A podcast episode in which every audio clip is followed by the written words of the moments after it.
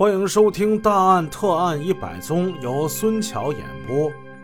上回故事我们说到，警方在开讨论会，首先是老林发言。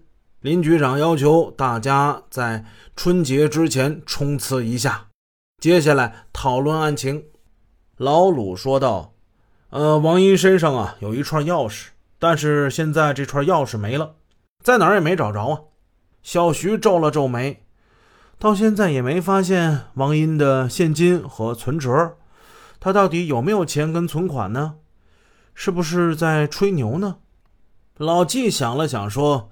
王英爱说大话漏财呀，但是他在处理钱财上还是比较谨慎的。家中应该不会有大宗的现金吧？为什么拖欠别人那么多债？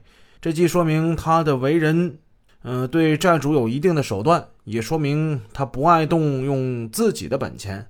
我看他还是有一定积蓄的，财杀的可能性是最大的。比如说抢劫、呃，索债、经济纠纷等等。小徐说道：“哎，这点我同意啊。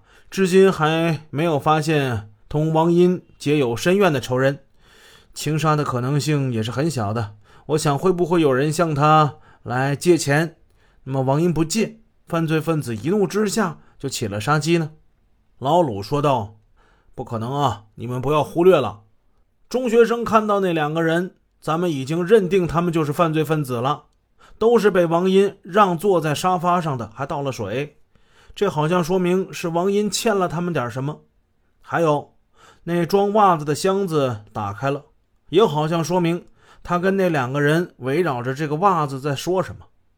有提有否，不同的观点和意见往往形成对立跟交叉，这种场面在侦破组的碰头会上是经常出现的。民主议案已经成了一种风气。磨刀不误砍柴工嘛，认真细致的分析案情，对于侦破工作是十分重要的。老冯气愤地说：“据我看呢，犯罪分子一定是有前科的人。从现场看，那作案者手多黑呀，而且想得很细，妄图是纵火灭迹，这一般人是干不出来的呀。”在最后阶段，老林做了新的部署。他说：“要继续肯定前一段时间的工作成果，即判定案件的性质是财商，作案分子是两人，现场玻璃杯上的指纹为罪犯所留，侦查工作的范围是与王英熟识的人，重点是做买卖的，对过去曾经调查过的对象要进行细致的复查，防止遗漏。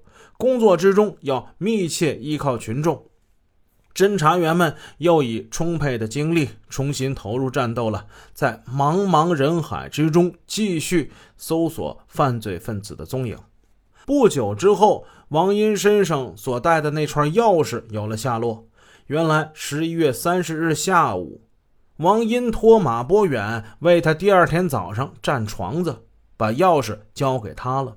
对王英财产情况的调查也在进行之中，大量的新线索和嫌疑人又纷纷的被提了上来。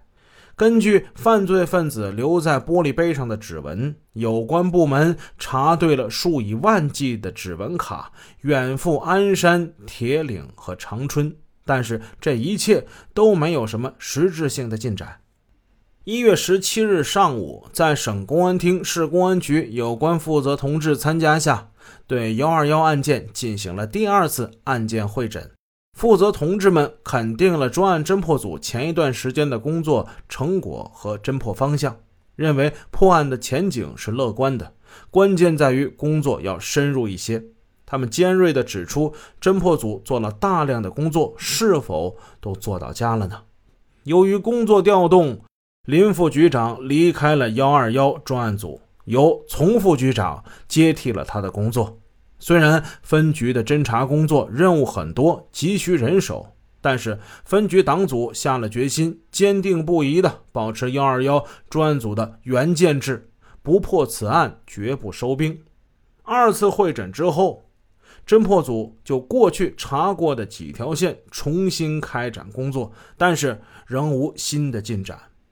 不怕查多，就怕漏掉。这句话曾经是侦破组同志们工作之中的一个信条。但是在半个月的工作之中，工作做的细了吗？有没有查漏的，已经成为大家共同意识到的一个问题。二月七日，老丛主持了案件的分析会。用老丛自己的话说，他是半截腰、插杠子。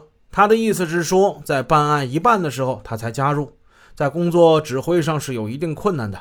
但是他是一个知难而上、无所畏惧、乐于啃坚果的硬汉子，很快就熟悉了案情，进入了既当指挥员又当战斗员的角色。此刻，他望着已经为侦破幺二幺案件苦苦奋战了两个月的同志们，启发的说道：“用大家的话讲，该查的都查了，但是在已经查过的线索之中，咱们都放不放心？在王英周围接触的那些人之中，是不是都摸清楚了？”